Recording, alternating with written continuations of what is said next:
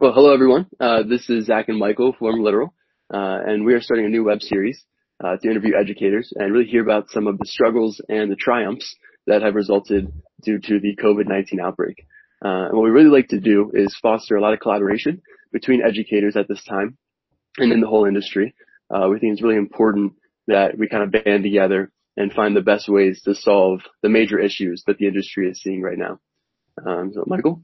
Yeah, so our first guest actually talked a lot about this today, which is uh, some of the struggles that uh, teachers and parents are having with some of the tools that they're using uh, remotely.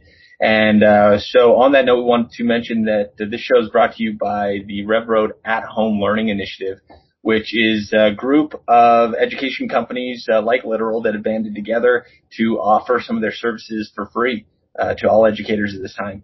Uh, and that's everything from STEM and coding to life skills and ELL, as well as uh, literacy engagement. Uh, so really a great resource and we invite you to check it out at revroad.com forward slash at home learning. Zach, who is the first person that we're going to be interviewing today? Yeah, yeah. So we're really excited to bring on our first guest here to kick this off. Uh, we're going to bring in a special educator. Um, I'm really excited to hear, you know, her unique perspective as to some of the ways educators might be able to solve these issues and some of the struggles she's facing. All right. Well, let's dive into it. Today we have on the show Linda England. Uh, Linda's been teaching special education at uh, Granite School District. And uh, what we want to do is just bring Linda on and talk to her a little bit more about her experiences and um, her role, what she's doing now in the midst of this COVID-19 outbreak, and how things have been affecting her and her colleagues. Um, and so with that, uh, we want to turn it over to Linda. And uh, Linda, why don't you tell us a little bit about um, your background, uh, what you're doing over at uh, Granite School District. Um, let's just kind of start with there. Okay. So I am new to Granite District. I um, came from Jordan last year, and so um, the Granite Park Junior High that I'm at is a Title I school. It has 44 different languages there, and so I think that has been one of our biggest challenges, as well as the um, population of need to be able to access Wi-Fi and so forth. So that has been a real big challenge to get the kids all set up on the free Wi-Fi, being able to contact parents through interpreters or um, being able to use a Google Translate or whatever to even be able to get a hold of them. Um, the contact with parents has been probably one of the biggest things that I've conflicted with. Getting the lessons on the classroom were a struggle the first couple of days. Uh, but after that, it's been more of being able to contact and get a hold of the kids and be able to talk to the parents and help them get their students going. All right. So has this been kind of teaching as normal in the sense that you're still trying to do a full day of classroom education with uh, these students, or uh, has the amount of classroom instruct has the amount of instruction really gone down um, as you're working to do this remotely? Well, I started out doing that. I actually was able to access the um, workbook that I am doing with my students in reading um, online and get that all set up and get that going. And they struggled understanding it and how to do it. And I had the full time set up and everything for the first um, couple weeks. And our um, principal came on and said, "No, we need to back off, that they're stressed, they're not able to get on top of it all, and parents are stressed and to back off. So we, I've backed off quite a bit. Yeah. Um, and I mean, I got to go back to what you said. You, did you say 41 different languages? 44. 44. That's. Yeah, I just did a, wow. a IEP yeah. in Tigrinya over uh, Google Meet. Wow. All right. And now, are you dealing? How many languages are you dealing with with your own students? Um, there's probably well, there's Arabic and Spanish and Tigrinya and um, I can't remember. I think it was in. She's from India, but I can't remember her language. Yeah. Anyway, there's quite a few, but. And so how has that language barrier been different before and after the quarantine? Well, because I'm a special education teacher, I've dealt with it quite a bit because of having to try to contact parents and um, converse with them about IEPs. And anytime we're trying to contact them about the student's needs and so forth, it's a challenge period. Uh, but during this time, the the contact, I mean, even just emailing, they don't have emails uh, a lot of times. And then I try to call and can't be, I can't speak with them. A lot of the times students haven't been there. So it's, it's just been a challenge. So I had read that a third of there, some districts are reporting that at least a third of their students just plain aren't logging in, uh, at least on a daily basis. Is that about what you're seeing uh, within Granite School District, or? I don't know about the district. Um, as far as my students, that's probably accurate. But even the ones that are logging in, I'm not seeing much contact with. I'm not seeing work being turned in and so forth. And uh, I've got a Google Meet set up several times a week that they can join and ask questions and so forth. And I'm not getting them coming to that. I'm having them now yeah, text or email each other to try to mm. get them on and they'll say, oh, I'm helping my mom or, oh, he's in bed or, so it, it's a challenge. Yeah. So the engagement is declining. Is that what I hear? Well, you know, it's hard to get students motivated in the classroom when you're there in person. So when they're at home and feeling like it's, I don't know, I think they feel a conflict that they have to be doing schoolwork now. Yeah. Interesting.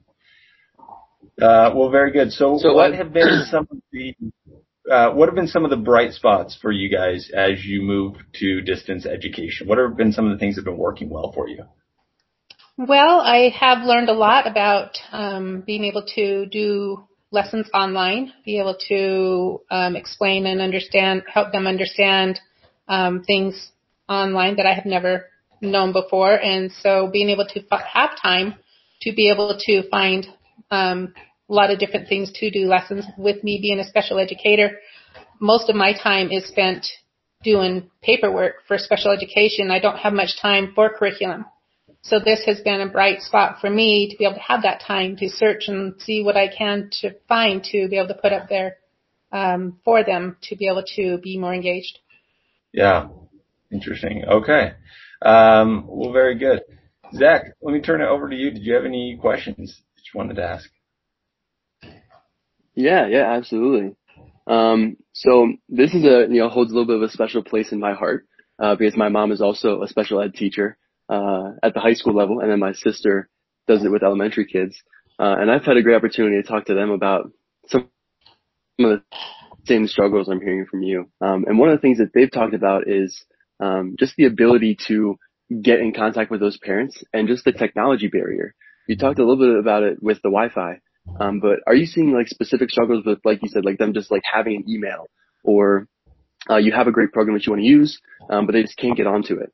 Um, you know, so what kind of specific technology struggles are you seeing? Um, I don't know. To be honest with you, I don't know that it's so much a technology struggle as connection for them to understand um, like I did a screencast exactly how to, sh- I showed them their screen and showed exactly where they needed to click and everything for it. But then when I spoke with them on the Google Meet, they were still going, Oh, I didn't watch that. Oh, I didn't mm-hmm. understand that. So a lot of it, I don't know that it's so much technology as just being walked through and saying, here, let me show you instead of watch this video and of course the parents right. I think right. have a lot of yeah. misunderstanding. They don't know a lot of it either. Yeah, I saw on your Twitter. Yeah, and it's unfortunate because in class. Oh, yeah, it's unfortunate because in class you get the opportunity to stand right next to them, and if they click a wrong button, you know, you get to bring them back and, and pull them in and re-engage uh, and help them along. Exactly. Um, but obviously you lose that part of it when you're remote. You know, it makes it a lot more difficult. Um, I've also seen a lot of districts move to sort of like an optional education offering is what I've seen it being called instead of mandatory assignments. Has your district moved to anything like that? Not that I've heard of. They did um, ask us if we wanted to put up um, options that here's some assignments, but here's some options if you want to do some of these assignments as well. But I'm hearing that the kids just got confused and didn't connect with it. So yeah. I haven't offered that. So do you have any concerns about the quality of the education for students uh, throughout the rest of this year? um, definitely. They're definitely not receiving the quality that they would have there. And I don't think it's on the part of the teachers. It's the part of being able to connect with each student. I've got a um, coworker who has four um, teenagers at home, and she says, "I'm as confused as my kids, and I'm a teacher with yeah. what these teachers are putting out." So the the teaching can be there if you can understand how to use the programs that are coming through. And I think well, I won't say specific ones, but anyway, certain ones that they've got through, they, the teachers are just like, well, there it is, and you should be able to do it, and they have assessments set up as soon as that's done, and the kids are frustrated. They're kind of shutting down. So I don't think it's a matter of the, what do you want to say, the academics being there. It's a matter of being able to understand the way it's being given. Okay. So it's so it's less about the uh, what I'm hearing, I guess, is that uh, the biggest struggle is around showing kids how to use and manage the the distance learning tools that you guys have. Is, yeah, because we'll send out a video. This is, you know, watch the video how to do it, but they still don't understand it from the video or whatever. And, you know, a lot of times in classes, as you walk students through it, there's always a good third that didn't get it when you're right there with them.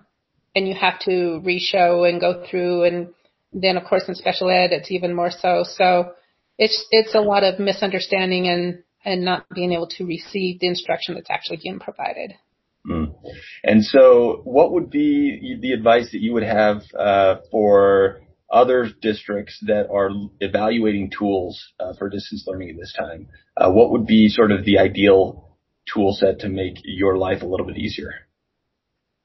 Um, as far as my life, I don't know. As far as parents' lives, I would say don't go the easy route of clicking and putting on a video for some program, but get on and teach. Um, the things that I was doing was through screencast, being able to teach exactly like I would be teaching in the classroom. And if they can get on and direct the students and show them, I think they would get it where right now they're not. Um, so the more a teacher will actually teach with their um, or instruct with their um, what they're providing, I think that's going to make the difference. Awesome. Wonderful. Well, Linda, thank you so much for your time today. I really appreciate uh, you answering all these questions for us. So thank you. All right. Thank you for all you're doing. Thank you so much, Linda. Thank you. All right. Well, that's the end of our first show. We're really grateful for you guys for joining us. Uh, just a reminder, this is Zach and Michael with Literal. Uh, Literal takes the same books that you are already assigning in class and makes them as engaging as social media. Uh, really important part of uh, distance learning is engagement, is what we heard from Linda today.